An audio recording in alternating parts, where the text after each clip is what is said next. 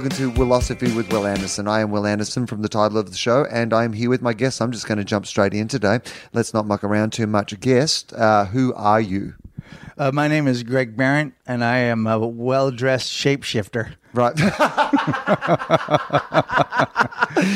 that would be what what would be actually the definition of like a, if your if your career if your the definition of you was well dressed shapeshifter what would that actually mean if a, if a superhero character was going to be the well dressed shapeshifter what yeah what are their special powers Their special powers or are, are to just to literally morph into whatever career uh, suits him best in the moment, and then also to and then to be as dire- as well dressed for that particular performance as possible. Like if he works at KFC, that fucking uniform is tight as shit, and he's and he looks great in it, and the hat fits and the whole deal. And then you know, and then he can easily then be in a band and look just as cool, you know. So it's sort of like I'm the I'm like I take everything very seriously. I take it very I take the out I take the uniform as seriously as the job. I think that's a, a really interesting perspective. Like I genuinely do. Like Yeah. and I'm fascinated by that because I think that it will speak to, and we'll get to this in Yeah. the podcast. But it, you have done many things and done many things Mm-hmm. excellently, and I think. And I, I, with this podcast, I don't like to presume about people. I'd rather hear it from you and talk Yeah. about it in that way. But I, because I know you, and uh, you know, I think there are parts of your career that have been excellent, and that of your life that have been excellent that you have mixed feelings about how to reconcile. Right. Right you have that you are a person who's not known for just doing one thing you're known for doing a lot of things but i love that attitude of like well i'll you know i'll do a lot of different things and i'll do a good job but you know what you're going to know on day one i'm going to yeah rock up being prepared i'm going to look good You know Right, I I'm mean? gonna, Like, whatever, gonna- whatever the gear is, Yeah. the gear's got to go along with it. I felt that way. I felt that way always. I feel that way about bands. I feel that way about when I go to see stand up. Like the whole kit and caboodle has to work for me, from top to bottom. It all has to make sense to me. You know what I mean? Like as a whole. And when you that doesn't some- necessarily mean somebody has to come out doing stand up in a tuxedo. Uh-huh. It means that the that the presentation has to be thought out from head to toe. The the the the quote unquote character, which is just we use that word because that is you you are a character of yourself even when you're being very honest. You're still a bit of a character. The character of you makes sense to me. I look at it and I look at Wil and I believe Wil and I believe his clothes and I because I I want as much information as possible and I want to understand you and and and and you and so the way you look uh, tells a story. I think uh, as importantly as what you're saying and the, and the way you say it. So to me, it's to me there that's a, a, a crucial part of of, of all of all jobs of all of, uh, in, in in life even even how you present yourself to your children. I think that's really an interesting thing that you've like, and like normally I would jump into the start and ask people if they have a specific philosophy, but I feel like we've already stumbled on one. Yeah, I think we're, we're, know? pretty close. Yeah, and so uh, tell me about when you first noticed people, you know, pre- being well presented. Like, where did this? Because it, it has to have come from somewhere, right? Well, I figured I, pr- I probably I fig- Santa Claus had it figured out. Right. So I, I mean, look at that guy. Yeah, he works he- one day a year. He's got a bag full he, of presents. He's got it right. He picked a color. He stuck with it. He didn't Right. change from year to year. He's got a brand. Yeah, he got. He never got skinny. Sometimes, like the beard is shorter than the other beard. Maybe Yeah. the belt is thicker or more Yeah. Mm-hmm. shiny. Maybe he's rocking a bigger buckle one year. Sure, because uh, you got to roll with trends every once in a while. But he still was portly. Uh, he still entered in, entered through the chimney. Like he Right. kept the most. Most of his gig was. I, I, Well, it's a good mix of like what he's done because realistically, Santa Claus Yeah. could get away with a less flamboyant outfit. Right? Yeah. I mean, technically, if you think about the role of Santa Claus, Sure. his one mission is to sneak around the world, like on, on Christmas, delivering Right. presents. That's right. So technically, if you're really going to Christopher Nolan the Batman story, Yeah. he'd be dressed as a ninja. Because you would not want to be seen as you're going around these places, right? Right. You would have some Batman at you going down chimneys. It's got to be very practical. There's going to be some sort of face mask. There's a small amount of narcissism. Right. I'm hiding from you, but I'm not really. Right. And if I get caught, I want. Look, my, I want there to be. I, have got bells. Look, to those who've seen me, there's a story. I want there to be a legend. I am a Bigfoot. You know, Uh-huh. I've, I've been I've been seen clearly, uh, and and I've been seen in, in an outfit that, that has been repeated time and time again. Right. Uh, Father as Father Christmas, and and, and but but I, I feel like um, you're right. If if he was a true altruist, absolutely. The Christopher Nolan, he would also be plagued with all kinds of, you know, the reason he's giving gifts, and you know, but he would, he would be, he would be, he would be, like, he would look like a piece of coal, Right. You know, uh, and live, and you know what I mean. And I just- mean, but is there any problem? uh, This is an interesting topic of conversation too. Is there any problem? Because often you'll see people dismiss for doing good work in their own name. Mm-hmm. Uh, the Bill, the Bill and Melinda Gates Foundation. I've heard people criticise, you know, their work because, well, why does he have to call it the, you know, the Bill Gates Foundation? Do you know what I mean? And I'm like, because he solved malaria. That's why. He gets, you know what? If he wants to also get a little Santa Claus glory out of it, then fair enough, I think. Yeah, I don't think that. I yeah. I, look, I, I don't I don't see a problem with with uh, with with Bono being with saying, look, if you if you become this, here's what you can do with it. Right. Look what I've done. And if I did this all secretly, the way some people do, I mean, there are there are there are lots of of uh, anonymous givers in the world, but then you don't know it. And I think it's a good lesson to know. I think it's it's always nice to know that people give. I don't think less of somebody because they put their name on a foundation. Maybe Lance Armstrong. Right. I roll that back. right. Well, that But even yeah. he, even Right. he, I got to tell. Well, we can talk about that in a little bit. Uh-huh. But but but because because I've just gone through this cancer thing. But but uh, but uh, um, but I don't have a problem with that. I, I like knowing that people are are good, and I like and I think it's fine for somebody to have a foundation in their name, and um, and I think it's important. Sometimes some people's names are synonymous with, you know, Ben Stiller's synonymous with Haiti. And that's his cause, and um, so I think that that kind of thing um, matters. I, and I, I think it's I think it's okay. Yeah, America actually, for all the inequality in the that is built into the system, and maybe this is something that has arisen out of necessity, but uh, at the top end, like you know, the attitude to philanthropy and giving away money. If you look at people like Bill Gates, and if you look at Warren Buffett, and you look at some of these people who mm-hmm. have dedicated, who are dedicated to giving away, like you know, massive amounts of the fortune that they've earned, Right. it's it's it, I, I do I, I do think that America needs to be applauded for that, and there is a public sort of tradition of it in America. Well, there's also things that people don't understand. Like the reason that art still exists is because of, of donors giving to museums and making sure that the art stays alive. Right. And that films stay alive. Like the reason that, that we get to have some of this cool stuff, you know, um, is because there are wealthy people in the world who give their money to make sure museums stay open. They- They don't stay open on the nickels you put in when you go there. and, and I don't mean don't put nickels in or, or that that doesn't count everything counts. But but you know that's how um, great collections of great artists are around is because somebody has a shit fuck of money and buys them all and preserves them and makes sure that they're cleaned and taken care of and. So yeah, there's I- not somebody out the back counting the nickels going, we finally got enough, contact the Picasso estate. right, right. Yeah, I mean, it, yeah, it's it is it is you know um, uh, there are lots of uh, there are you know so wealthy people do do do some uh, some good things besides underpay their employees and ship most of the jobs overseas. Right. They also do. That. I mean, that's the they also do that's that. the other thing that we have to consider. Yeah, they also yeah, do that. Yeah, they also do that. Yeah, I mean, I like the good wealthy, like the tennis players and stuff like that. They're not good. The, the rock stars, those those people are nice. But no, you know, it is it is true. I mean, Ben. I only know this because I know him personally. But Ben did a did a, a Haiti event in New York, and he pulled all of his artist friends because he knows eh, people in the art world, and they ha- and each one of them painted an original painting, and they raised thirteen million dollars, and it's the most amount of money ever raised in one night, and thirteen million dollars went to Haiti, Right. Which I mean, Haiti could use hundred and thirty million dollars, but that's a shit ton of power. Now Ben didn't make a big deal about it about about himself because he did it under some other name, but he he arranged that with his power Right. of being famous and saying I'm Ben Stiller, you, and, and, and people will pick up the phone when Ben calls. Right. right. People aren't going to pick up the phone if I call. Eh, well, no one, and I mean fucking no one. I, I have a hard time getting my manager on the phone, so I'm. Uh, Sometimes even your voicemail doesn't answer yeah, your calls. yeah, yeah. No, it's a, it's uh exactly.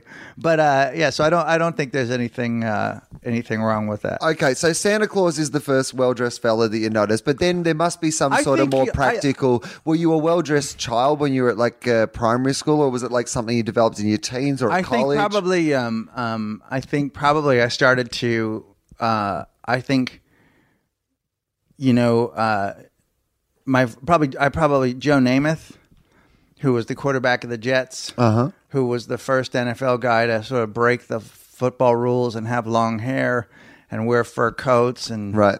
He became like I like that to me was like oh there's a story Right. there's a guy that's a like and I, I was like you know so I was I mean you know obviously I was a little boy but I got it and I think that was the thing that just sort of led me down the path to eventually you know bands you know seeing a band. I mean Well, you know, before we get to the bands, because I just want to, I just because I was thinking about this the other day, I was watching the NBA finals, and one of the things that I realize I enjoy about the NBA is, unlike most sports in the world now, like particularly in Australia, all our sporting teams, if you ever see them, like in a post-match post-match press conference or in a public appearance on behalf of the club, they are wearing some version of their club's uniform, whether it be like the tracksuit, you know, for actually playing, or like you know a club shirt, or even like a club blazer. You know, they Right. they come dressed as the club uniform, right? Right. Whereas in the NBA, when they do their post match press conferences, they're all just dressed in their own weird ass fashion, Right. And it's the best. Oh, yeah. I don't understand Yeah, why yeah, we yeah. haven't, why we've stopped that. Seeing like someone you've just seen as a sporting god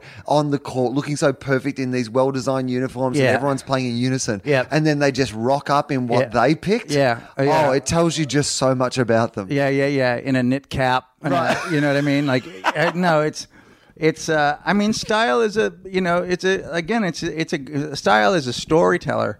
Um, uh, I always liked. uh, I liked watching the. I liked the Wimbledon whites. Right. I liked that Wimbledon had a rule, and then because sometimes you leave it to these fucking tennis players.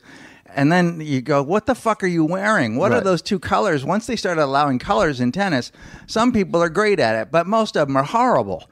And and you start looking at, at you know, but but but then then Bjorn Borg came in and changed the changed the game, right? He started adding checks to his whites, and he had the headband and the hair long, and you know, then Agassi came in, and you know, and so I, I I've always appreciated, um, uh, you know, the I also have always liked the trailblazer people that you know take it one step further and do and break the rules and and do the thing that's unexpected or not you know. Uh, and some people go too far. I never thought i never understood what dennis rodman was up to. I never got the worm. I never i, I still don't understand what he's i don't think he gets it really you know? So some guys go a little bit too far. Sometimes it's a, it's it's it's more it doesn't feel like a it doesn't feel genuine. I think you can also tell when something feels false. I uh, was reminded of a story recently, uh, and I've told this story on my other podcast, Tofop, but uh, I was listening to uh, my dear friend Lehmo, who I used to do radio with in Australia, uh, tell a story on another podcast, just coincidentally. Yeah. And uh, he was recounting a story that happened when the two of us worked together. And to that moment, I had forgotten that story, but it has to do with Dennis Rodman. So, you know, I thought I might tell you, which is this. Apparently, one day, I yelled at Dennis Rodman. He came into our radio station, and I, I, I- don't know why, what has happened. I had blocked this story out of my mind That's until I crazy. reheard it, but. What I don't know whether I was having a particularly emotional day. I was going through a pretty uh, a tough time in my life at that period of time, so Yeah. maybe I was like on the edge. Um, but maybe I maybe I wasn't. But it, what had happened, I remember this: that Dennis Rodman was really drunk when he came in for a pre-record, Yeah. like you know, interview for our station, and he was flogging something terrible. You know, it was one of those ones we had to mention the terrible thing that he was flogging Yeah. Dennis Rodman. But we're like, we'll do it. You know, I mean, we want to talk to Dennis Rodman. So Dennis Rodman comes in, he's blind drunk, and he's being a pain in the ass, like mumbling and not talking into the microphone and talking to his friends, and like you know, just being a real like does not care. You know, Yeah, yeah, no yeah. respect. Right. And so I stopped the recording and I just yelled at him. I just gave him a lecture about, mate, we are here to flog your bullshit fucking pride. And like, apparently was just going, That's like, no one gives a shit about it. But you know what? If you're funny and interesting and we're funny and interesting, we'll play this on the radio and we'll give it a good fucking plug. But to be honest, mate, you're wasting our fucking time. And if you don't want to talk to us, fuck off. Oh my God, that's fantastic. Lehmo's re- re- retold this story, right? And like, and apparently Dennis Rodman like really respected that. Holy shit! Now, I, the I wish, I re- I wish I had those kind of balls in my marriage. Right. Well, I'm not, I'm not sure I've ever had those balls again. like, I think I've not incredible. had those balls to the point where that story had been blocked out of my memory so Yeah. that I didn't remember that I was capable of doing that sort of thing. Yeah. But uh, yeah, anyway, I just because you mentioned Dennis Rodman, I uh, I ended up going out with, uh, for the for a, for a night of drinks with Dennis Rodman. Oh, my after God. this interview, so I went out on the town with Dennis Rodman. That Well, was, there you that is go. an incredible experience. That's yeah, and maybe he didn't realize what an asshole he was being, and maybe he's maybe you know, as as a person who's been on both sides, you've been on both sides, Right. You've been the host, and you've been the guest, and you know what it's like. Sometimes it's great, Right. and sometimes it's awful.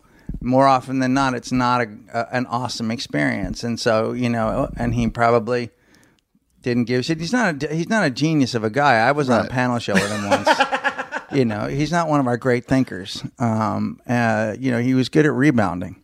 Yeah, but he but again, he had a, a real sort of style and personality and whatever. He for- did, you know. and he was, and for a while, he was a great basketball player. And I and um uh and so I've always appreciated uh, anybody that uh, um I and a, a lot of times people uh, equate um dress with fashion or style or money. And I, I've never I, I've, I've always tried to say that's not what I'm talking about also.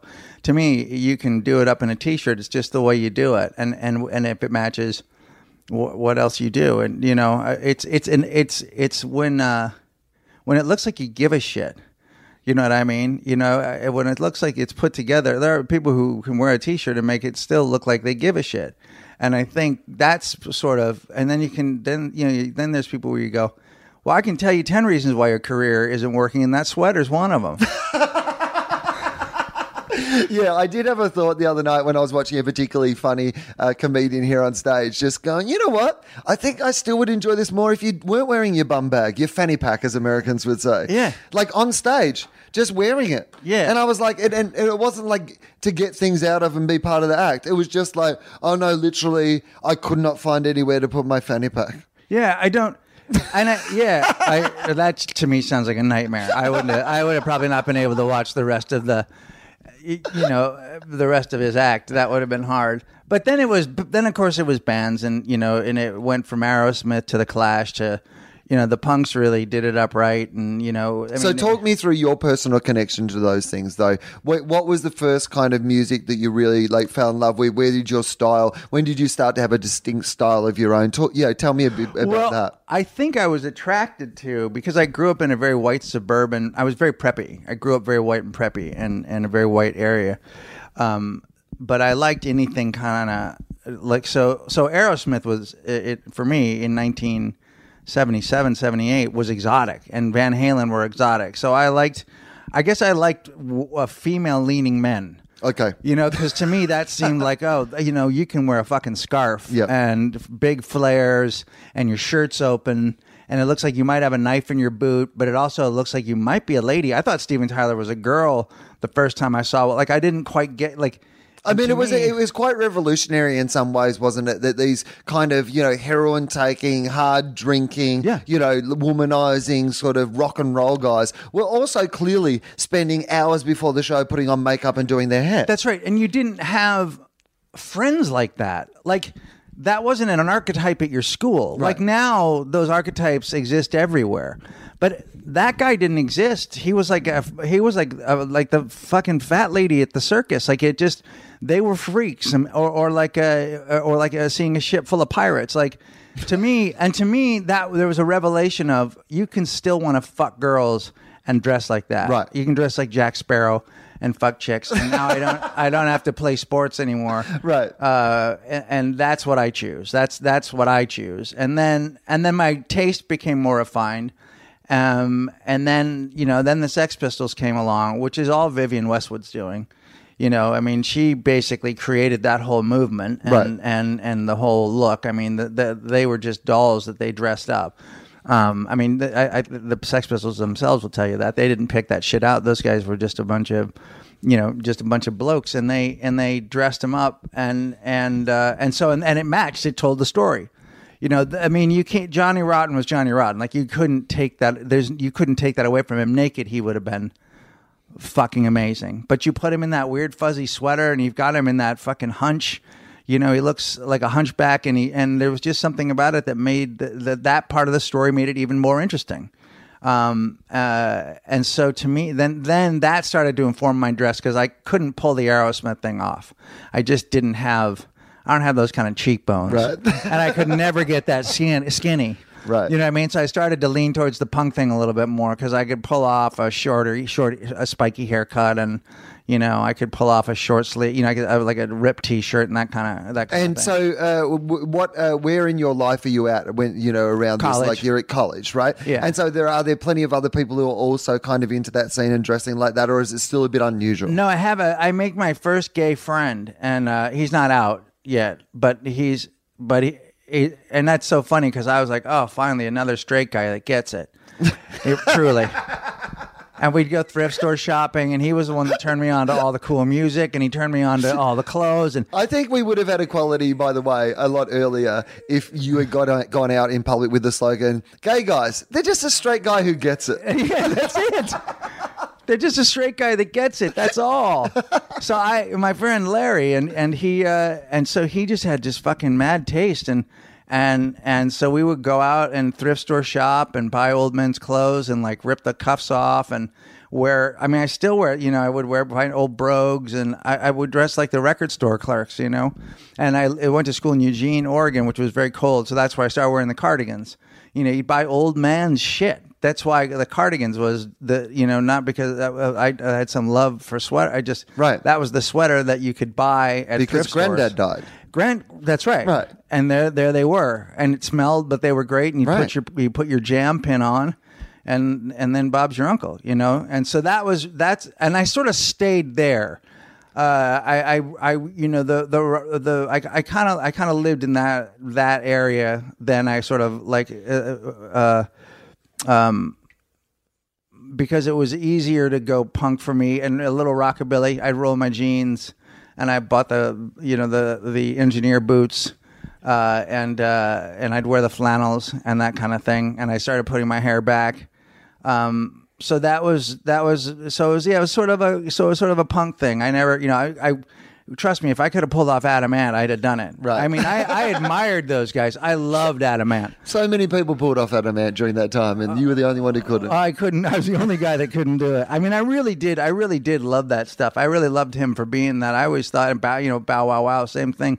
I love the sh- the, the the mohawks and the face paint and the um, pirates pants. Like I just thought, you know, that's a show. That's a thing. You know, and and again, very exotic for for for our time period. Very very exotic. I mean, y- you know, if you wore if you had pink shoelaces, somebody would call you a faggot. Right. Like it was. uh, no, I mean, people would question you. No, Right. you would get pun- like.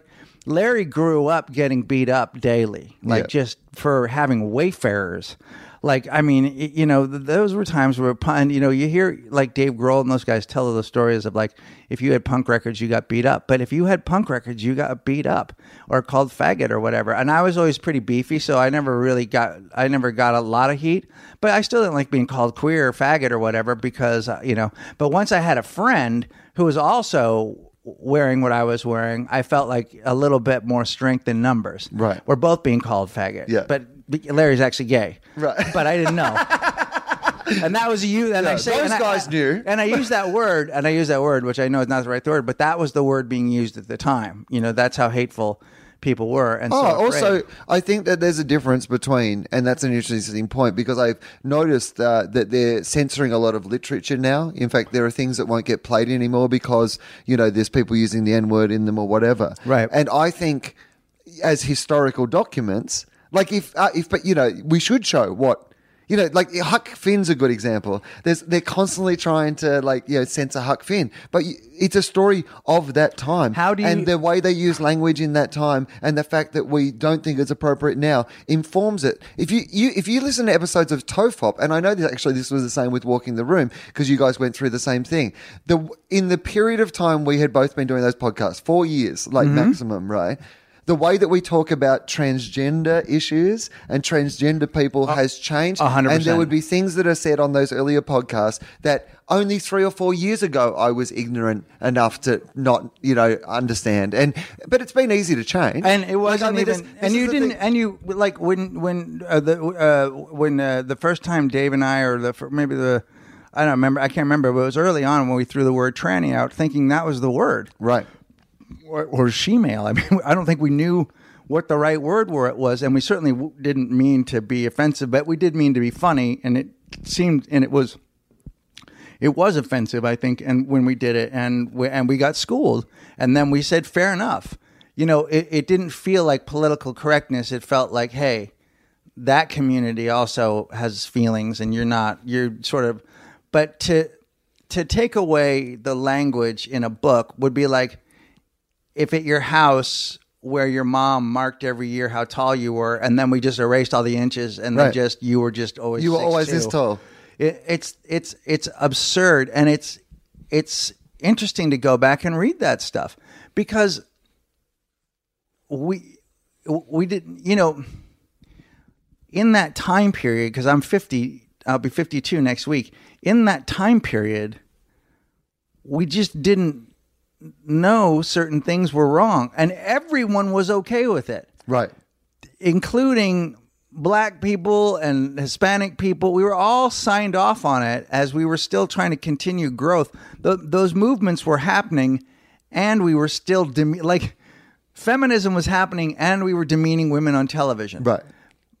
Right? I just watched. You mean today, right? Yes. and yesterday. Every minute. And for the Always. foreseeable future. I just watched the musical How to Succeed in Business Without Really Trying, and they have a song on there called "Your Secretary Is Not a Toy."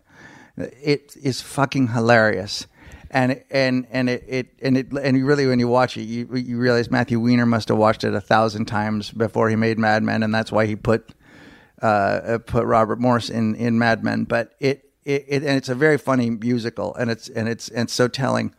But I do think that like it's you know they're not going to show the Dukes of Hazzard anymore right. because that flag's on the car, and yet there's nothing racist about those two guys or that show.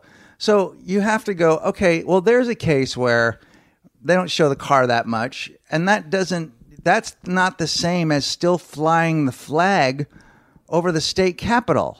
Right. There's a big difference. I mean, as, I- as it being Every what are they second gonna do? episode- They- they'll go back to all the Lynyrd Skynyrd records, Right. And all the bottles of Jack Daniels. Like we we changed. We all acknowledged the change. We didn't think it was wrong, or or we didn't get that it was wrong, or or a lot of people didn't get that it was wrong. A lot of people did, and eventually something happened because we didn't want to change our gun laws. Right. Nine people Yeah. were shot, so we got rid of a flag. flag. we did it again, America. We did it again, and guns win the ga- win the day. Worst. Nine people get shot and you get rid of the Dukes of Hazzard. We get rid of the Dukes of Hazzard. Nine people get shot in a church, and we get rid of the Dukes of Hazzard. We are. you know what? Stop shooting people or we'll put mesh on the table. That's what we're saying. it's and you know it's so funny you know uh, uh, you know the president just used the n word on Marc Maron's podcast. Yep. and when i listen when i listened to to the interview he said it so casually and so comfortably and he was using it in, in context. And so you know it, it's a word and it's a word that that you, you can't get rid of it as a word and and it's a word that needs to be discussed and it's a piece of history that that will we, we need to use the word sometimes to discuss history If It- it- Obama had said, because in the context he used it, uh, I believe it's in the context of saying, just you know, well, can you are you are you able to paraphrase? No, neither of us can. Here's what I, I will do. But people can listen to the interview and get in the context. But the the, the essentially he's saying just because somebody's been called a, that word in the street and then goes on to speak to other issues, right? Yes. Yeah, it's in the context of you know referencing somebody calling a black person that word. He couldn't just say if someone's calling a bad a black person a bad word or the n word. Like it, it's it, that word still is the word is that is used most used to demean black Yes. people, Yes. right? Yeah. That's I mean that's the word to use. But the thing that's most interesting about that to me is he's not the first American president to use that word in public. Like there's four or five previous American presidents who Yes. used it, but in the other context. Yes. Oh, So oh yes. So you Yeah. know, if we're going to have the ones who used it in that context, then have the new one who. You know, this is a great moment for America where, you know, really, for the first time it's been used by a president, you know, in a way that isn't derogatory. And I just love that he did it on a podcast. On a podcast. There's where you're going to do it is on a podcast. And I also love that he. On Marc Maron's podcast. Yeah, he almost. I mean, it was funny because I mean, it's a very good interview, but I can't believe Maron didn't bring up that beef they had at New Faces in Montreal. I mean, that's what I wanted it to be about. I wanted it to be a classic Marc Maron Right, interview. yeah, yeah, You remember just- that time? Do you remember that time? Yeah, yeah, yeah. I, you didn't. Yeah, that time where like you wouldn't talk to me, and but it would be the other way around. It'd be it would be Obama going, "You were such a dick. Right. You were such a dick to me at New Faces." I remember because I was going on after you, and you were trying to fucking psych me out, and you kept walking back and forth, going, "Oh, you're that guy. You're gonna do this stuff. You gonna do the black stuff, Right. You got. Remember. I oh, remember you you, got said that to me, catchphrase? "Yeah, Yeah, do yes, the we catchphrase? can? Yeah. yeah, yeah, yeah. Yes, we can. Yes, we can. can. That- that- Yeah, that's what yeah, you're closing on? Yeah. You, oh, Yeah. Or, or you're gonna close on hope. Hope. It's that would have been beautiful. Yeah. No, he definitely. The president definitely came to play as he as he. Uh, know, I'm surprised none of people talked about this. Is he basically admitted he has no religious affiliation whatsoever? His, you know, It's one of those things where, thank, thank God, I was going to say ironically, but I think anyone under who listens to anything he says understands that Barack Obama is smart enough to you know have at least skepticism about there being you know one particular god from you know a particular you know one particular book. He- everything that he's said and done really has said that, but he's never been able to say it. But it, it's it's almost like he was close enough to go. Of course, I'm in the pocket of big insurance. How do you think you get elected president? right. How do you think? Of, yes. It'd be great if he just if he just really had gone Do through all you of them. really think the first black president is not also going to be a hawk? Right. You think I'm going to pull those drones? I mean, do you understand the responsibility on my shoulders for all black politicians, not only black? You know, when people say I don't do enough for black black people, I'm really doing it by being the president in in a hawkish way. Right. You know, you can you can they can call me a socialist, but when they look at my record and look at what I did, and yes, I'm a hawk, and yes, the drones are awful, and yes, we're trying to figure out how to keep guys out of battle at the same time, and yes, we're in places we shouldn't be, Uh, but there's also a lot I can't do about it, and I have no truck with Congress because Congress are a bunch of racist assholes, Right. and I basically, I'd love to come out and say what I really said. I mean, I'd love to be in a, I'd love to be at a conversation like that. I mean, that was close, but I really would love to be you know, in a in a conversation at a dinner. I think I've said this to you before, where it's just Bill Clinton and and uh, and, and Barack Obama just going, "Holy shit!" That that job, and just hear them both talk about what can't get done and why it can't get done, and you know, uh, you know, just, Our just- friend Dave Anthony said something interesting to me because Dave has not necessarily been a fan of Obama as president. No. uh, but he said that he thinks he'll make a great uh, former president. You know, he thinks he'll be one of those people that you know because even you can see it even in this last year. Like you know, on the guns issue the other day when he was really just honest about the fact that Americans have to stop shooting each other, and he started to really kind of like say be a bit more honest. Even going on Maron's podcast, that sort of stuff. Yeah. I feel like when he's out of the job, he might be one of those guys who does a become a real leader for you know all sorts of groups and people, you know, Yep. because he can, because he's still going to be young. He's, Yes. he's a powerful, powerful speaker. Yes. You know, I, I don't think anyone doubts the fact that he can tell a great speech and he can, you know, word things in a really inspirational way. You Yeah. know, maybe they, they'll doubt him on follow through or what he actually did, but, you know, there's no better speaker Yeah. in the world. And once you're out, and you have a bit more freedom to literally com- commentate on these things, Yep. I think you know he might be a really powerful voice in the world. And also, when he leaves, his legacy, he'll be attributed things that he didn't even necessarily do, but happened under his Right. in, under his regime. Mar- uh, like And- uh, legalizing uh, marriage equality, for example, which Yes. really, right, you know, and the pot laws beginning to change, and getting Osama bin Laden, which he did do, like a lot of a lot of a lot of cool. He got a lot done, and he got and he didn't get a lot done, and there was some effectiveness, and there wasn't effectiveness. I mean, the guns thing's gotten so out of control that you do start to think like. Fucking, how can you guys not get get your hands on this? And then you watch a president who is anti-gun not and and and, and the conversation is always the same which is you know the, uh, the, the and i'm sure you guys are tired of hearing this but it's the same the conversation. We should probably you know set some rules. You're not taking our fucking guns. Right. now i never said i wanted to take your guns. No it starts there and then you take the guns. I'm just saying maybe we should have a rule on how how easy it is to get a semi-automatic a, a machine gun y- y- for Can, a- can we just have like a sleep on it rule? Can we At have the a- very least, can we have a sleep on it overnight rule? could a retard not get a shotgun immediately? Right. Like, it's it's really. By the way, to the to the, I, I mentally handicapped again with the language. I'm old, and some of those words still feel fun to say uh, in a comedic context. Um, but it, it, uh, it yeah, it's um, Uh, yeah, th- okay, so as an uh, as an ex president, because he is uh, younger and he, he's a bit more tapped into all these sort of things. And the thing that I think that Americans probably don't appreciate is uh, Obama's uh, incredibly po- popular around the world. The, like the good PR that he's done for Yeah. America's brand, Yes. even if like in a domestic sense, Yes. like yeah.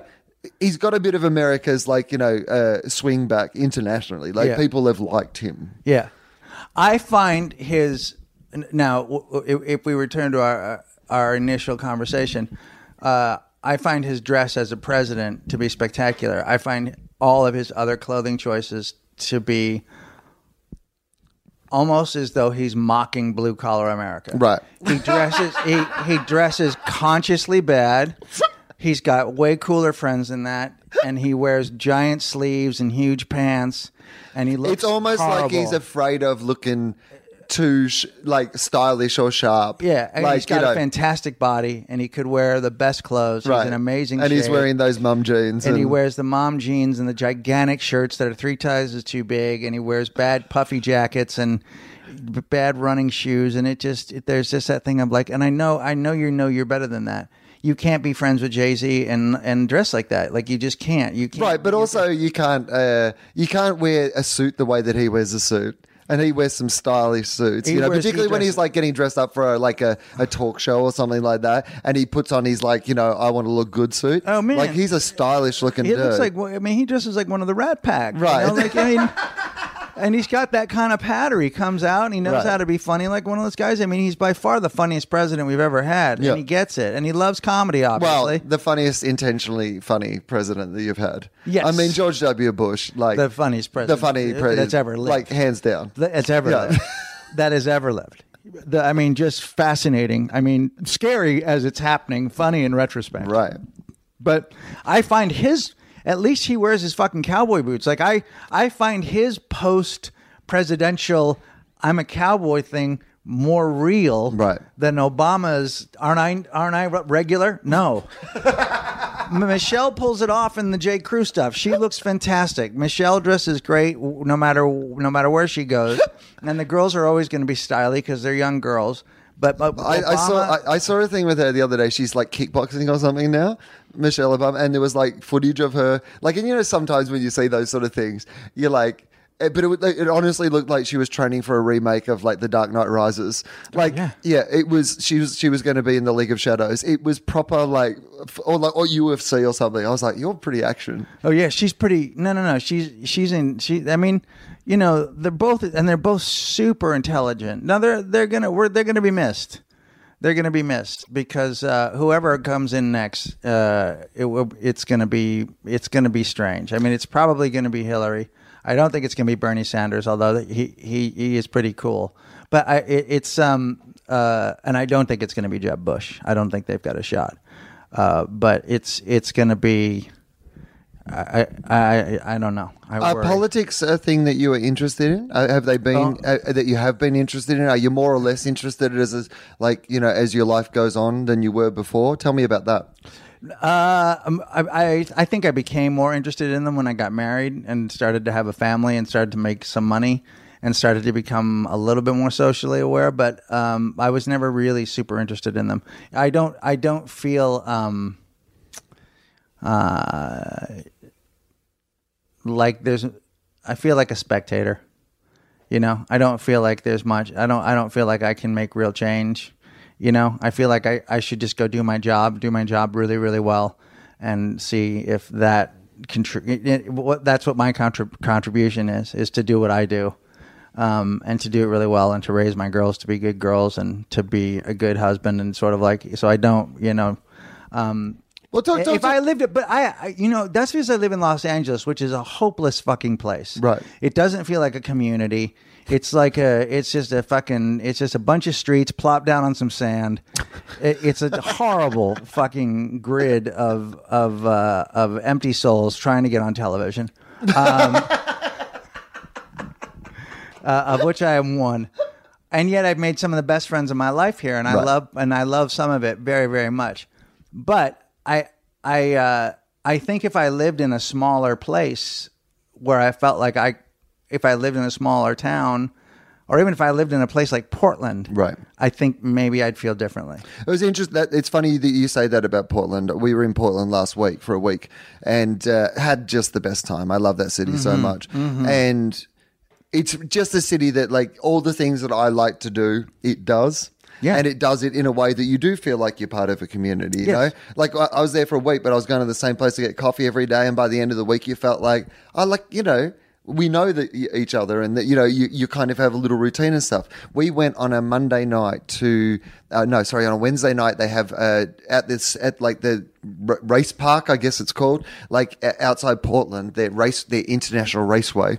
Um, they have drag racing, but like it's just people who have old classic cars who live around Portland and they all like bring their cars out and they just sit around in this field with these cars and there's like a band and there's like you can buy a bit of pizza or whatever. But essentially it's just a few hundred people and everyone goes around and looks at everyone else's cars and they've all got their like bonnets open and whatever. And so we're walking around this thing, you know, and there's like these old, you know, kind of like fat car guys, you know, Yeah. drinking beers and Yeah. sitting by their car. But we'd go up and they'd let us, you know, sit in the car and they'd turn on the engine and they'd show you what was going. Like, I mean, it felt like a community Yeah. event, right? Yeah. And and then you know they're drag racing against each other down the strip and stuff. And I was like, this, like, I, I haven't been to anything like that in LA. No, and that's And I'm sure there are things like that that happen. By the way. they the do way, it at Bob's Big Right. Boy on, uh, on uh, every Friday night. They're, they Yeah. they park cars out there, but you just don't. It doesn't have that feel, and it doesn't. It, uh, uh, it's too sprawling. It's just a factory. It's and we're all on the factory floor. It's just a gigantic factory that makes show business, and we're all at work all the time.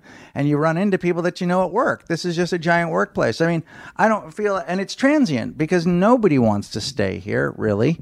I think everybody kind of wants to come in and maybe get a little piece of something and then see when they can leave. Right. Um, uh, you know. and Hi, I've come with a bag this big. Yeah. Could you fill it up this much? Yeah, and am then I- I'll leave. Yeah, and maybe and maybe that's been my problem career wise.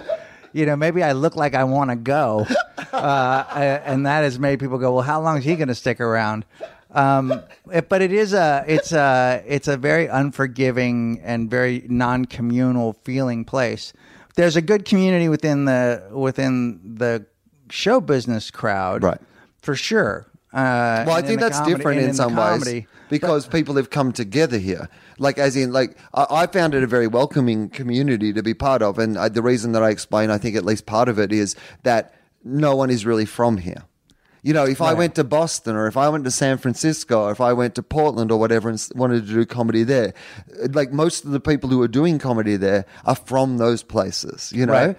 You or they've moved maybe from a smaller place to that place, but they've become part of that, you know, community that's manageable enough that everyone kind of knows each other Yeah. and sees each other. But it's so big here and it's so many imports from different places that I actually just find it very easy because people are like, well, there's no clicky clicks in the same way. I'm sure there are, but it's a bit more diluted and people are a bit, you know, they're all kind of tourists here. So people tend to be a little easier to be friends with, I think. Yeah, I, I, and also it's also you want sometimes you want people to cling to because it's scary here. sometimes, and it's nice to be able to say to somebody, "Oh fuck, I've been swimming in it too." Right. And Well- it, you know, I had a bad audition, or I had a bad, you know, I haven't been able to, you know, get past this point in my career, or this, I'm having this dip, or I'm having this moment that's great, or whatever, um, or I'm trying to rebuild, or what, you know, there's there, there's all different um, versions of a career if you're at it long enough.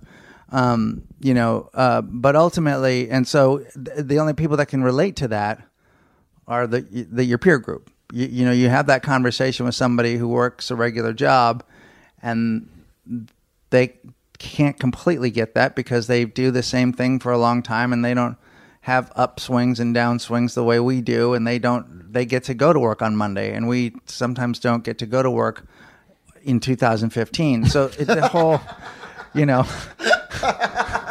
Or sometimes we have a, all of our stuff booked out in 2015 and we wake up with a belly full of cancer and now that's canceled and the cancer bills are coming in. So that's, I mean, sometimes that also happens. All right. Well, yeah. I mean, we we've talked about a lot of other things, and I want there is other things I want to talk about. But like, there's you know, you've mentioned the cancer a couple of times, so Right. let's talk about like whatever you would like to talk about in re- e- relation to it's that. easy. I, I, you know, when uh, uh, I'm, I'm certain some of the people that listen to this podcast may have seen, may, may have seen me. I had at least forty people total at the eight shows I performed. Well, tell me this: was there uh, there wa- was A lot more- of people came to the gala. Was there more payers to your show than there were tumors inside your body? yes. Oh yes. right. Oh well, that's yes. I mean, so that's The okay ratio- uh, the that ratio was- is- that's fine. Um, uh, and I had a, and I had a hell of a gala set. Right. I had a great, great gala set. I love, I, and I loved it. And so I- we'll take and take I, everyone back. It's April. You're in Melbourne doing the Melbourne International Comedy Festival. Yeah, I'm there, and I had some stomach aches before I left, and they just kept getting worse and worse and worse. And Dave and I did our very Dave Anthony and I did our very final Walking the Room podcast, which we decided to do in Australia for some reason. We just said, well, let's we're both there, let's do it there, and. uh and then that night, my stomach felt like it was just, I, I felt like something had exploded inside of me. I just read the bass player from Guns N' Roses, Duff McKagan's biography, where he actually describes what it was like for his pancreas to burst. And I was like, well, that must be it. Something like that happened. So um, I call the festival and they send somebody right over and they take me to the hospital and everyone is just well everyone there's australian so i i call i wanted you to do this the other night i wanted I, I, I talked about this at Largo, but I wanted you to do the voice because I can't do the Australian accent. But I um, basically I was in agony, and they gave me morphine. It didn't work. They gave me more morphine. It didn't work. They gave me some Dilaudid. It started to feel better. They gave me some more Dilaudid, and then they gave me a CAT scan. Uh, and then I took a heroin nap for four hours. and uh, and I woke up, and uh, the guy said, uh, "This is what I wanted you to say." Well, they're not. It's not an ulcer, and it's not. Uh, it's uh, it's not. Uh, you're not. You don't have a stomach ache, but you've got a, a a cluster of tumors in your belly, and it might be cancer. But it, it all you guys, it's all uh, up. So tumor and cluster and cancer, and then he put mate at the end. 'Cause He was a fucking twenty six year old surgeon, Right. And and that's reassuring in and I was like, man, if you get cancer, get it in Australia because it just doesn't sound that bad. It really didn't. And then the first thing out of my mouth was the very first thing I said was, well, you know, I've had a pretty good life. I really have. I, I, I married the right woman, and I and I've had a really neat career. And the guy goes, "Well, we're not picking out headstones yet, bro." and so he said, "We don't know what this is. We don't. We don't know. We, do, we just they're they're there, and he they're in your signals to another doctor who was bringing in headstones. You're like, get out, get out, get out. he's, taking, he's taking it hard, Larry. so I and then he asked me to come look at the uh, so to come look at the um, uh, X-rays, and then I was like, "You show me So- a plate of spaghetti." So what's in your mind at this moment? Like literally, can you can you remember what your state of mind was? I mean, were you? I thought, you know, uh, this is one of those. I thought I didn't understand where they really were because I was still too high, and they were on in, in my aorta going into my intestine. But I thought he meant that they were in my heart and in my intestines. Right. So I thought I have a bunch of them, and I'm going to die. Yeah. They're just everywhere, and we caught it too late. So I thought I was going to die, but I was uh, remarkably unafraid to die.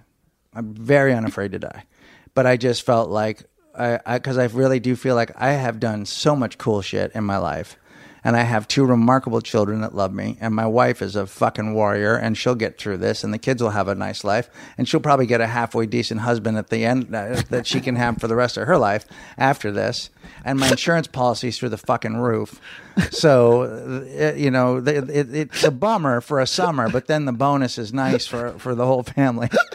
So I did have a little bit of I did have a little bit of fearlessness about it, and I and then uh, um, so I thought I was gonna. I was pretty sure that I was gonna die. So Are you I- a person who uh, has death been present in your mind in your life? Like, I mean, you know, we, we mentioned Marc Maron earlier, and I think he'd be the first to admit that he, you know, it it's almost like totally present in his life. That you know, this kind of idea of death almost drives everything else, you know, that he does. Were you a person who thought about death much before that moment? I moment? think I probably thought about it an average amount.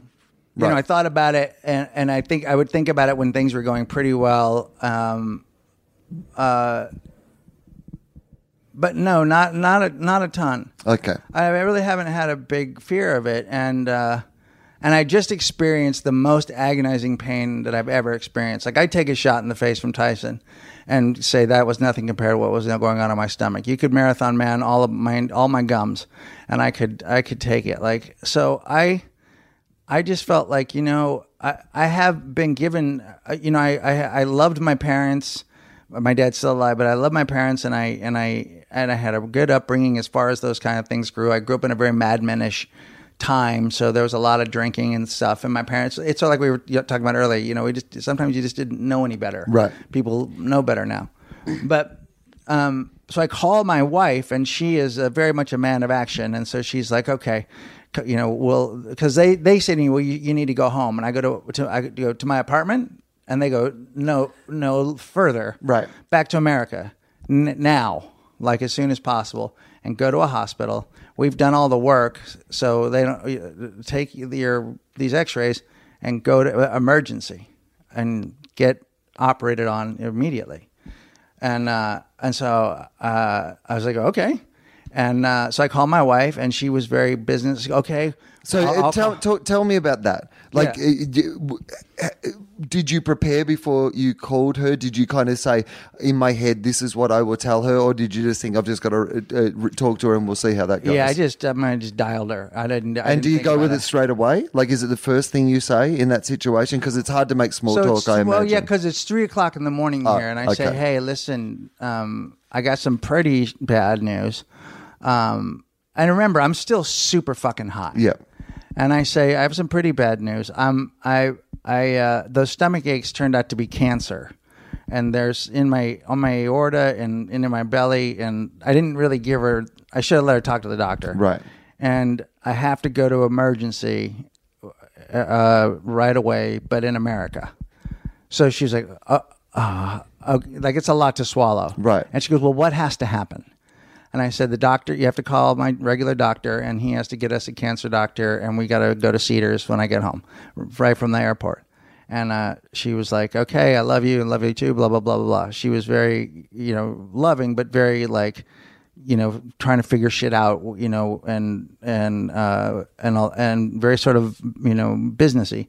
I called my manager and he burst into tears. I'm like, that's. I feel like this this Should have been the other I way felt around. the scripts got switched. Yeah. but that just is the way my wife. So now is. she's managing you, and you're living with him. That's right. I'm living with him. It would be it would be easier. She'd take my calls at least.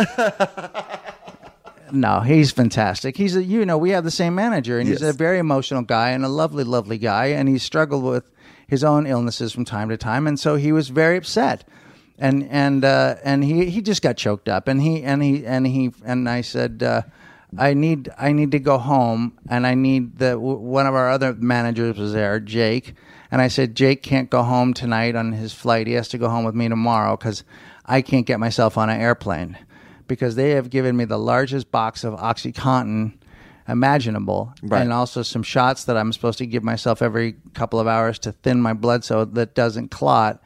And I need someone to get me on a plane. Those two, and also those one of one of those things might give me trouble with the other one of those things. yeah, and it's all, and, I can't. and, uh, by the way, can I ask this? Uh, because I mean, you know, you're sober. Yeah. Right. Is there was there is there any issues with like I mean, obviously you need to be taking OxyContin and Yeah. you need to be taking morphine for your pain and stuff. Yep. But is there any worries or issues when you're going through something like that when you uh, have been sober? Or not? I, I, I- genuinely don't know what the answer to that is. I That's didn't. I. I I sort of felt like tr- like uh, cancer Trump sober. yeah. I guess that's what I was asking. These pills last like six hours. Yeah. They're super strong, and uh, I'll just take them as prescribed, and I'll Right. give them, and I'll and I'll and I gave them to Jake, and said, just give me one when I'm supposed to take one. Um, and they were really strong, and so then I started nodding out when he and I were having lunch. But then I was all packed and everything, and I'm like, well, I'm not going to sit in my fucking apartment and feel sorry for myself. So we, so uh, So for, were for people, there are people who probably don't who listen to this podcast who probably, uh, well, I, A, I know from the numbers of people who listen to this podcast, there are people who listen to this podcast who have no awareness of my other podcasts. It's called TOFOP. You should listen to it. It's very Uh, good. Uh, but it, it there's 300 episodes of it, uh, and. But anyway, more people listen to this one, so I need to explain this to them. Uh, many years ago, uh, we did four years ago, I think it was. We did uh, your podcast, Walking the Room, with Dave and Charlie and I. We did a thing called Superpod at the Melbourne International Comedy Festival, and it was one of the most brilliant, fun nights of comedy that we'd all been involved in. Yeah. It- we didn't know what it was going to be, and it was something amazing. we hadn't planned anything, and uh, uh, uh, Charlie brought out a, a, a piece of paper uh, with his first night of stand up that he'd ever done, and he started to read his stand up as written, and then that was it. That was it. the rest of the night, and we all laughed, and and it was beautiful. It was really really good, and uh, and uh, so we thought, well, let's let's try it again and see if it works. Well, here's so yeah. It, it, it um it didn't record. That's what people. Oh yeah, so know. yeah, that's it right. It did not record. Yeah, we do this. We had this night it is amazing night, and of course the two the podcasts had both been friendly for a long time, and, and why why Dave and I are known in Australia. So we uh, so we record this thing. It's going to be epic, and it didn't record. So it, was, it, it became even more legendary. Right. So you guys were back in the country. Charlie and I had already booked in to do a live TOFOP at the Melbourne Comedy Festival. Right, we And just ended walking the room for good. So I hit you guys up and I said, "What about we don't tell anybody, but we make it instead of it being a TOFOP live, we make it Superpod too, because most of the people who are going to come would be aware of that and know about Yeah. that." And I thought this will just be one of those really cool moments no one expects, and it'll be brilliant. Yeah. And then on the day that we're going to do this, we've managed to keep it a secret for all this time. No one knows No. it's going to happen. No. And then you go and get cats. I go get cancer. I go out and get myself a whole bunch of cancer, and uh, and uh, but I'm all but I'm all cheery about it because I'm high, and I tell you guys, and uh, and so everyone has different reactions to it. But I'm like I'm good, like I'm good to go, and uh, and I was, and I and we had a great show. Oh. another fantastic show, as I recall. Well, as, as I said on the night, like it, it, I think, well, A, it was the first time that I've, I've done one of those live shows where I wasn't the most high person. So that was good. Yeah. That's a new record for Yeah. the show. Yeah. Uh, but no, I, it was for me. And this is what I was, because the Comedy Festival had contacted me, because I'd been in contact with you, but Yeah. the Comedy Festival had also been back channeling me and giving me a bit more of a, like, you know, he's not really well. And if, you know, he may not be able to do the show tonight. And I was like, well, of course, if he can't do the show, we ha- people don't even know he's meant to be doing the show. Yeah. You know, like so literally if he can't do it, it's only really going to be, you know, Yeah. like I I- no no but I in my mind, I was just putting myself into your situation. And if I was in your situation and I had been told that I was sick and I was going back home with some, like, just a, an open diagnosis of what, yeah, the next few months were going to be like. And if I was in any state to be doing a show in a place where it, I was going to get nothing but love and support, that's what I would want to do with my last 100% time. I was like, this could be the last comedy show I ever do. Right. So or the last one you get to do in Australia or the, or whatever. Yeah. Right? Oh yeah, they're not inviting me back. Right. If you if you saw I am the king sweater, you are yeah. That, that, that, that's going to be a heart. So so anyway, I uh, so then I get on the airplane. So then the show goes fantastic. Right. And I go back home, and it's like, and then we had a really early flight, and uh, I get on the plane. and they can't they can't get Jake to sit with me in first class, so they have to give me all my own pills. And uh, and uh, and Jake goes in the back, and I'm sitting next to the drummer of a band called Switchfoot, and they're an American rock and roll band that play all over the world because they are surfers and they're Christians, and they basically use their band. I mean, they write pretty good. They write great songs. They're they're like a fine band, Right. they're not an ama- they're not an amazing band and they're definitely not a terrible band. They're a very good band and they've got a big Christian following and they have a huge surfing following and they use their band to travel the world to surf. Right. They're probably more surfer than they are Christian. So the dude sitting next to me that's a drummer and obviously we're coming back from Australia, and they had been all around and and uh, at the Pacific Rim. They'd done the whole. They've been all over the place.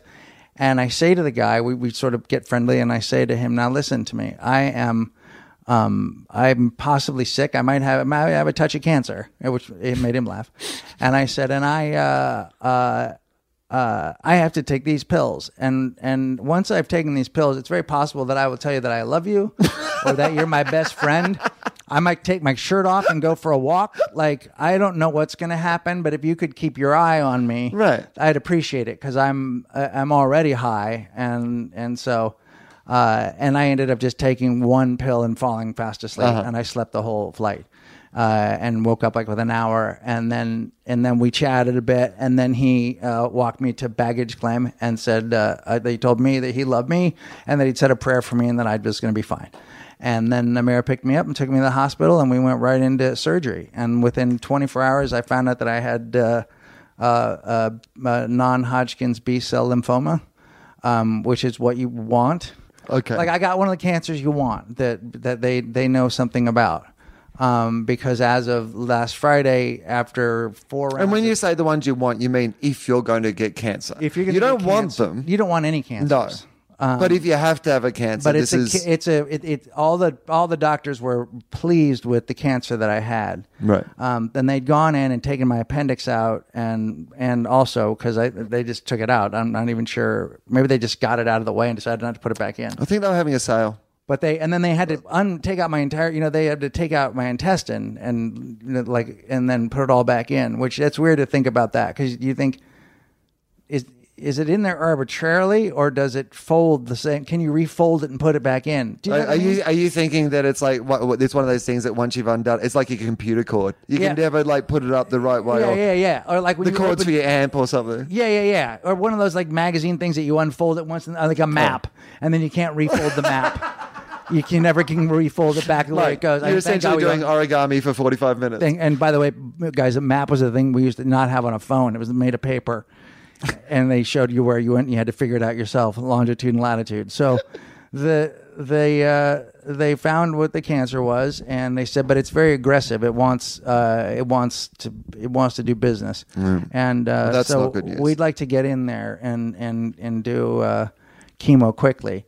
So, um, So this is a big deal, right? Because again, like I all all I know, ab- I mean, everyone has like connections with cancer because it is Right. so prevalent in all its different Right. forms. But at the same time, it's not necessarily something that people you know talk about all the time or Yeah. whatever. So, uh, but you hear terrible things about chemo.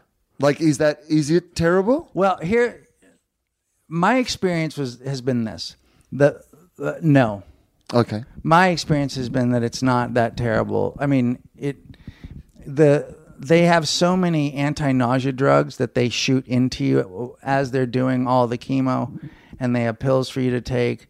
The the thing that's hard about it, and it's everybody's different. Every human being's different. The thing that's hard about it is the the flu-like feelings that you get every once in a while, the lethargy. You know, you get up a flight of stairs and you can barely breathe. You want to lay down a lot. You, you, you your brain. My brain was never tired. Okay. I've never written more because I can't go anywhere. So I just put my computer. I've, I've, I've done more work in this past three months than I've done maybe my entire show business life. Right. So I, uh, uh, I, I, I, I, it hasn't been the first weekend was bad because they didn't give me the right drugs and I threw up a lot and I got very very sick and um, uh, and I had to go back to the hospital and uh, and then they and then uh, because I'd split my stitches open and then they had to sew me back up and then uh, and then they they said oh, we gave you the we didn't give you the right stuff so they gave me the right stuff and and I'm fine. They're they're they're, they're it, it's advancing every day. They're getting better at cancer. You know, um, and and I ended up having one that's fairly treatable. So.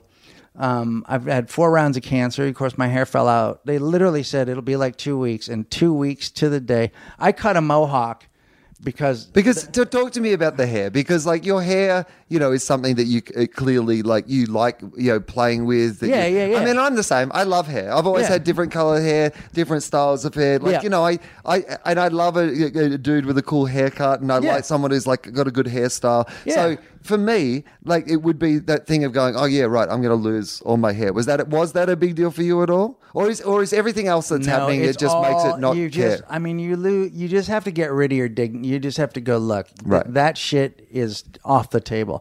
I mean, I had my. I had a woman come in and say, "We need to Q-tip your nose and your asshole because you went to the hospital and came back, and so you may have picked up a bug, but we have to Q-tip your asshole." And and I and she was a Japanese. Uh, I mean, a, a Thai woman, and her name was Rose. And then she brought in a nursing student with her to do it. Right. And I said, why not bring in a nursing student?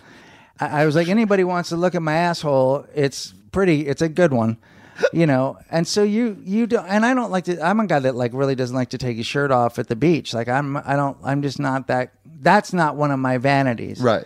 So, um, uh, but you just lose all that shit. So I cut a mohawk so it wouldn't be so drastic for my girls to watch like clumps of hair fall out of me. And then the mohawk just thinned and thinned and thinned, and then I eventually just shaved it off. But the reason that you lose your hair is not because you're sick, it's because cancer, uh, because chemotherapy kills fast growing cells. Right. And it's not arbitrary, it just goes after any fast growing cell. They're just looking around for anything that could be cancer. You know, it, it, it, they're getting to the point now where they have I took a second drug that went just after the the lymphoma, uh, called Rituxan, and that's probably the drug that does the most damage to it. That's like a ground attack. But then your hair just starts to fall out. So I was like, well, there it goes. You know, I mean, I, do I want my hair back? Of course. Um, I, I miss it, but at, at the same time, uh, I would pre- I prefer having my life back. So, Right. you know, it's you know, it's it's it's uh uh, and I like a hat.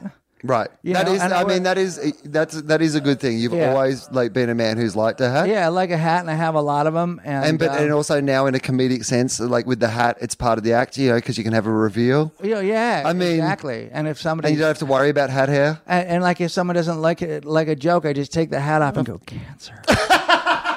but you, but go ahead, don't laugh at it. It could be the last said I do. But just so, just just for anyone that's listening, just so that you know, after four rounds last Friday, I got a diagnosis that the cancer has shrunk ninety percent.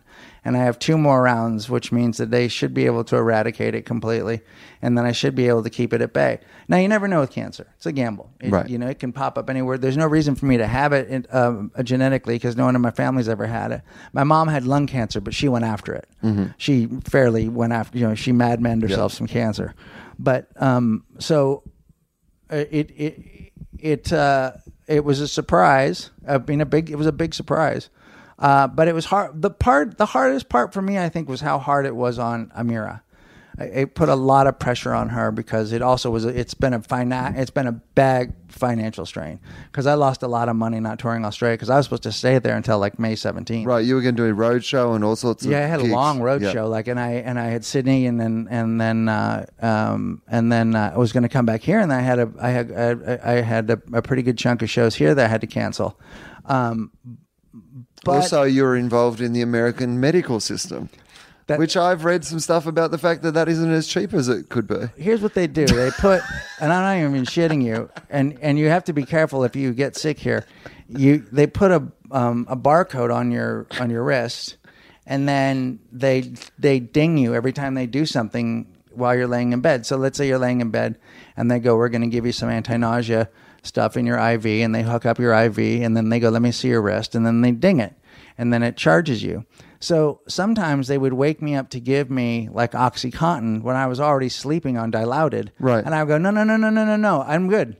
Or I don't want any more stool softener, like because I don't want to be charged. I my shits are fine. Like I don't, you know what I mean? I like I there was a point where you start to realize you're just ringing stuff up. I mean, Right. I, don't, and again, they're just doing what they do, but they they charge you for everything. And I, you ask for a couple of aspirin, thinking that the lady's just going to reach into her fucking purse and give you an aspirin, and then they got to go. They have to sign for it, then they come back and they have to open a closet. Everything's accounted for, and they bring it in a cup.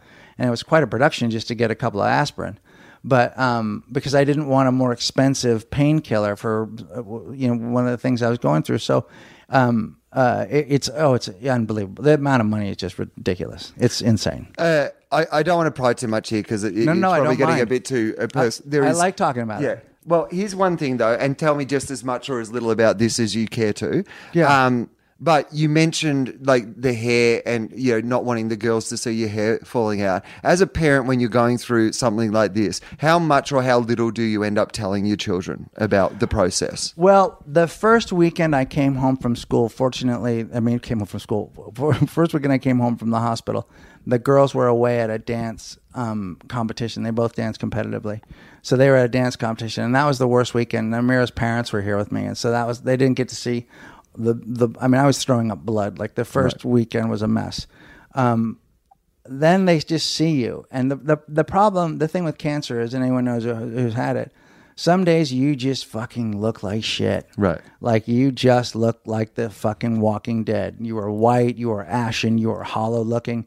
There's no amount of anything that will make you look like you're not dead. And sometimes they see you like that.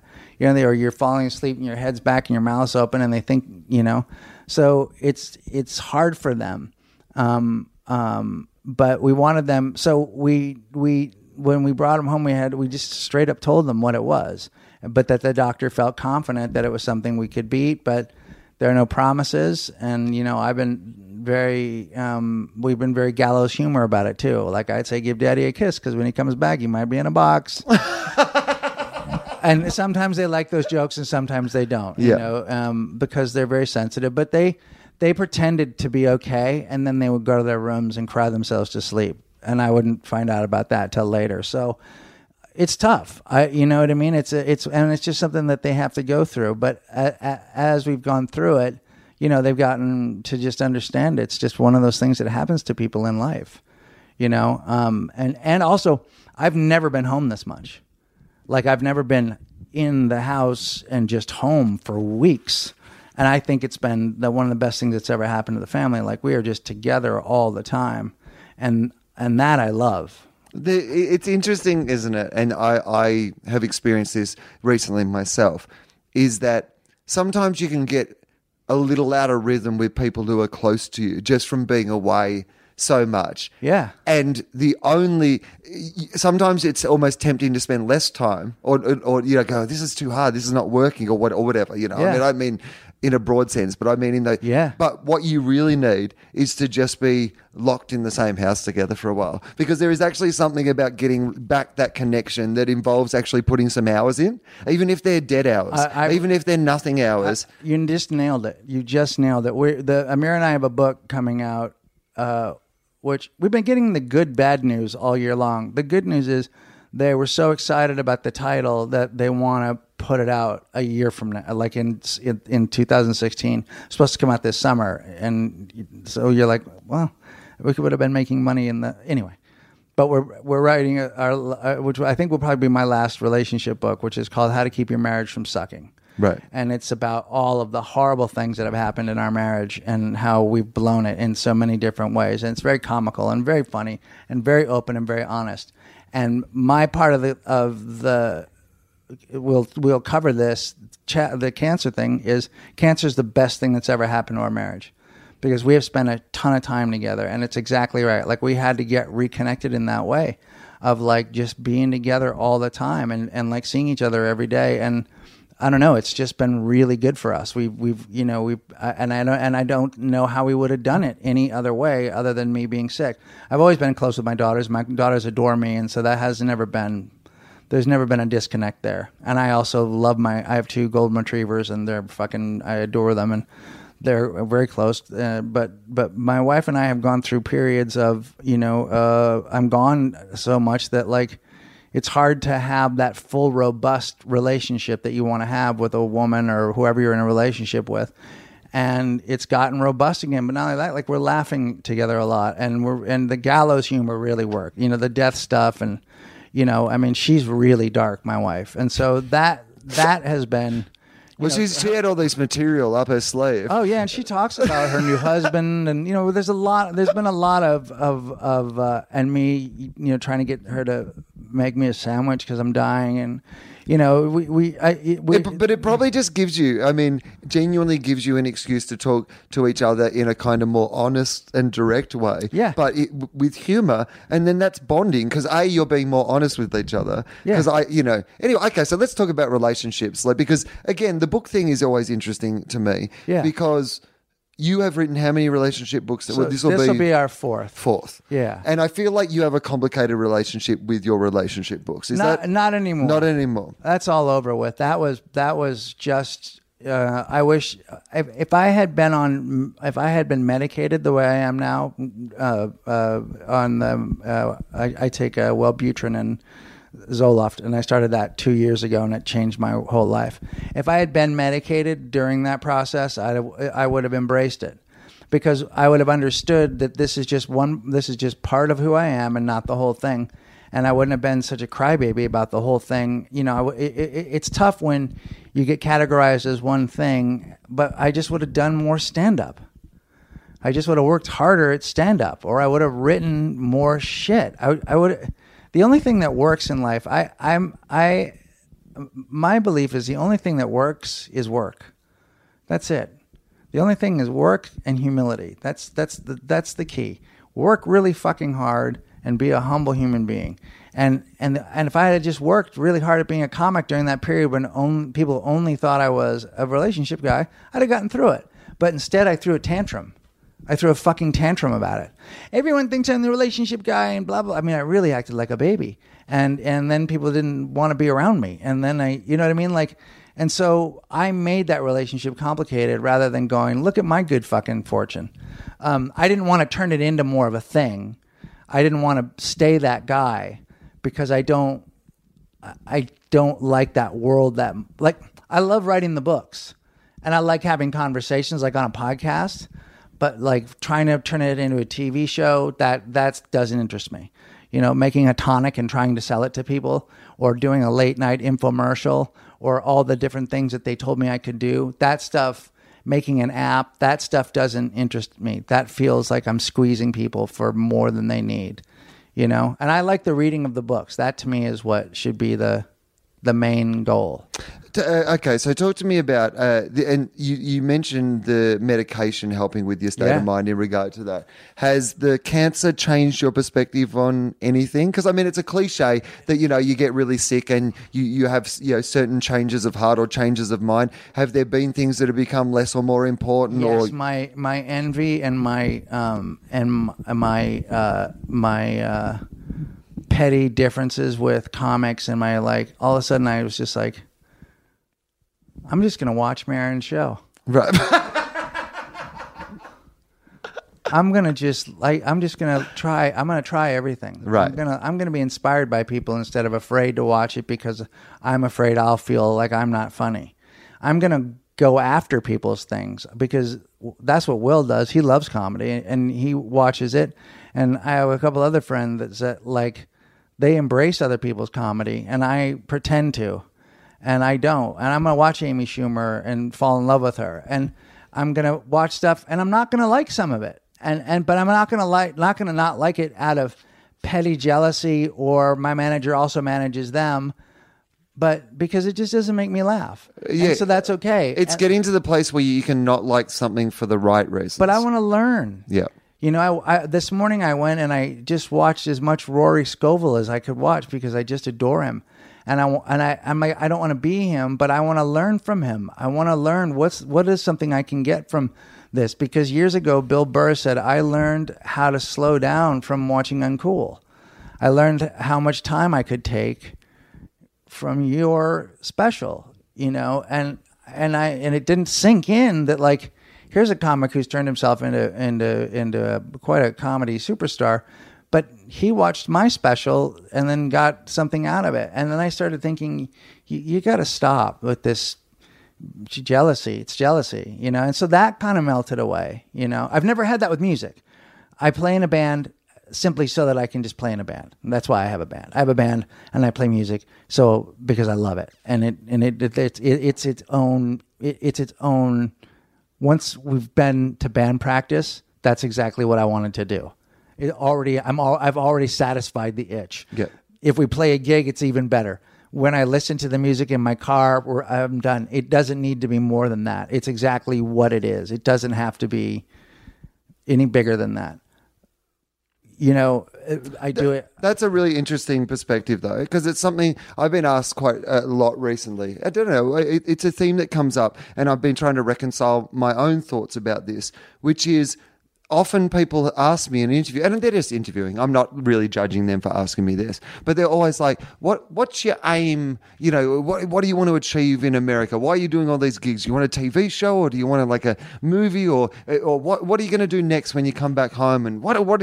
What do you want to happen with the podcast, or you know, that those sort of questions, where it, it, my honest answer to that is that mostly, like everything that I want is kind of happening now. Like, I mean, it, Right. it would be fine if all the things I'm doing, like if more people listen to the podcast or if more people came to the shows. But realistically, would I like my life to change much from what it's like now? No. I could play bigger venues, but I'd still do as many shows. You know, and and I wonder if that exp- so. But then I'm like, well, every, they're always thinking, oh, I should have more. Am I stupid to be satisfied with what I have? You know what I mean? Like, am I wrong? You know, which I don't think I, that I am, by the way. Like, I, but I think that there is a pressure more generally in society that you're constantly being told, "Don't be happy with what you have." And I think that a lot of people, if they actually looked around, would go, "You know what? If I really think about it, like, what do I like to do with my day? Am I doing it? Then okay, I'm pretty happy." if I, you know, I- just started. Uh, I have a I have a new writing partner, and we wrote this show that we both really like. And I didn't want to, I didn't want to pitch it because I didn't want to get a script deal because I didn't want to spend. I didn't want to take notes, and I didn't want to end up with just like three thousand dollars after a summer of hard work. Right. So I said, let's write a script and then let's shoot two scenes from the script, and then we'll take it around to places and we'll Right. show them. But I want to show them proof. And also, I learned how to. Um, uh, I, I I've learned a little bit how to direct, but I want I, I want someone else to direct it. But I want to produce it and I want to cast it and I want to do the whole thing. And I have a vision, and I I, I want to have that adventure and I want to make it myself and I want to you know. Um, and then I just want to see where that goes. I don't have. I mean, I want something to happen with it, and I but I want it to be good. But I also like that adventure. Like the reason I want to shoot it is I'm tired of waiting. I'm tired of asking people. I'm tired of like like I just want to. I just want to. I had such a fun time working on the show when I was in New York and working with actors and directing them and watching other people be the fucking main part of it and just me not being the main part of it and working with a crew every day. And I love being in big groups.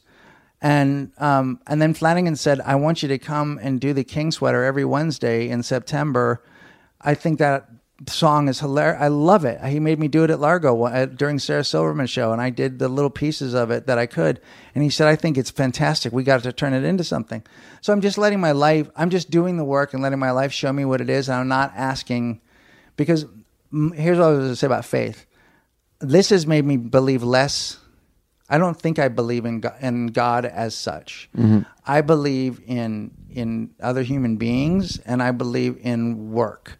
And I believe if you just do really good work, and that you stay connected to human beings, you don't isolate yourself. That life will just tell you what you're supposed to do. But you can't isolate yourself. You can't be alone you can't be. I've been alone too much. I've tried to do things too much. And then I suddenly I wake up and I'm not asked to do anything. When the Mr. Show reunion gets together, I'm not I'm not on it because I wasn't close enough with those guys. And I don't get to be on Marc Maron's show because I'm not close to Marc Maron at all. And I don't get to, you know what I mean? I didn't get to participate because I didn't extend myself and I didn't make friends and I didn't call people back and I didn't. So I feel like part of it is just community, being friends with people. Not like I, not not disingenuously, but people like to work with people they love, and love is part of the whole community thing. And then hard work. That's the only thing that ever gets you anywhere is hard work. And if you love the work, which we both do, then you're then you're there. You know what I mean? Do you think that uh, what you've been through with your uh, illness will form a like a it will change your comedy at all? Um, I mean, I imagine you, you, you are already and you will be talking about it because why wouldn't you talk about it? Like, I have written some stuff about it. Uh, I will. I. I, I mean, at the very least, that's what the doctor in Australia should have said to you. Go, you, you, mate, look, you've got a show out of this. oh no, the guy. yeah, I guess- congratulations, you've got a show and No, some tumors. I, I, I, what, what I apparently, I, when I was super high and I was back in the states, I told the surgeon the whole Australia story, and then when I went to see him in his office to have him look at the at the incision, he goes, "If you don't do that Australia story on stage somewhere, you're nuts. You are hilarious." He goes, "I saw Tig the other night and Sarah Silverman." And they were fantastic, and that story fits right up there. That's one of the best, you know. So I'll probably talk about it a little bit, and I'll probably, I'm, you know, I, I'm sure it will inform my comedy. I'm interested to see what happens, but I'm more interested in doing comedy than I was before I left. That's that, that's that's cool. I like that as an idea. Um, I, I, look, we could bang on for hours, but that that's probably enough time because you've got a phone call uh, in a, in a few minutes. So um, I want to so tell people what you know. When is when? Are, what should they check out? Where should they find you? Where are you at the moment? Like, as in, are you online? Are you releasing, or are you just taking a break from all those Yeah, sort of kind of things? like I'm not really in in, in or any on or anything because I've I was, I've been trying to figure out how to like everything will probably gear back up again in September. Uh-huh. My goal is to like rather than like get a club date and then do a Conan to support it. I'm gonna try and do a Conan to say I'm back doing stand up and get work. yeah, that makes you know? sense. Um, I'm gonna try to uh, in September. I'm gonna start doing I am the King sweater at Largo and and and have it do in the small room, the teeny tiny room where you can get 25 people in there, and um, start workshopping it and have inviting friends to come and be a part of it and see what it turns into. Well, that's I mean that's a good one. So I know a lot of LA people listen to this podcast, and also people who are fans of yours. So that's going to be a great thing to go out. And I'd like to and- get back to Australia and tell this story as it as it unfolds. You know, I'd like to go back and do a show proper again next year. Um, you know, uh, if people um like uh, want to you know i mean uh, buy the books or you know those sort of things Yeah. like where do they, what's the that's best all thing? Amazon. All amazon A- yeah. Amazon and any of the any or uh, Goodreads or any of those places. The books are all there, and the new book's going to come out in a brand new way. So what we're doing is releasing it chapter by chapter. Oh, But the chapters are the length of books. oh short books. They're Okay. like they're like that's how they're doing this now. So this is sort of like a compendium. It's like a not a compendium, but it's like there's like volumes. Right. So the first volume of how to you know is the engagement. Um, and then the second volume is the wedding, and then the third volume is, and it's all our experiences, uh, is the first year of marriage, and then we go through all the different stages of it, and I think it'll end up being like ten chapters, and it'll come out over a year, and you can buy the whole thing at once, or you can buy them one chapter at a time, or you can just buy one chapter of it that's interesting to you. Um, and this is the new wave of doing books. Uh, so uh, we'll see how that turns out. But I'm kind of excited by it. You know, the I mean, we, we started, you know, talking about Marc Maron and uh, Obama being on Marc Maron. It feels like a time that even though we don't know what's going to happen still with like, you know, podcasts and with new media, with the traditional networks. I mean, these last, if you talk about the last four or five years, um, you know, even now, like when I left doing television in Australia two years ago, I'm going back to, you know, go and do my television show again next month. And television has completely changed in the time I've been away. Like the numbers that you can do on, like the way people watch TV. Yeah, Right. people aren't watching it at eight thirty on a Wednesday night anymore. You know, like they're watching it all like on, uh, you know, on catch up or on Netflix or on whatever these sort of things are. That's all.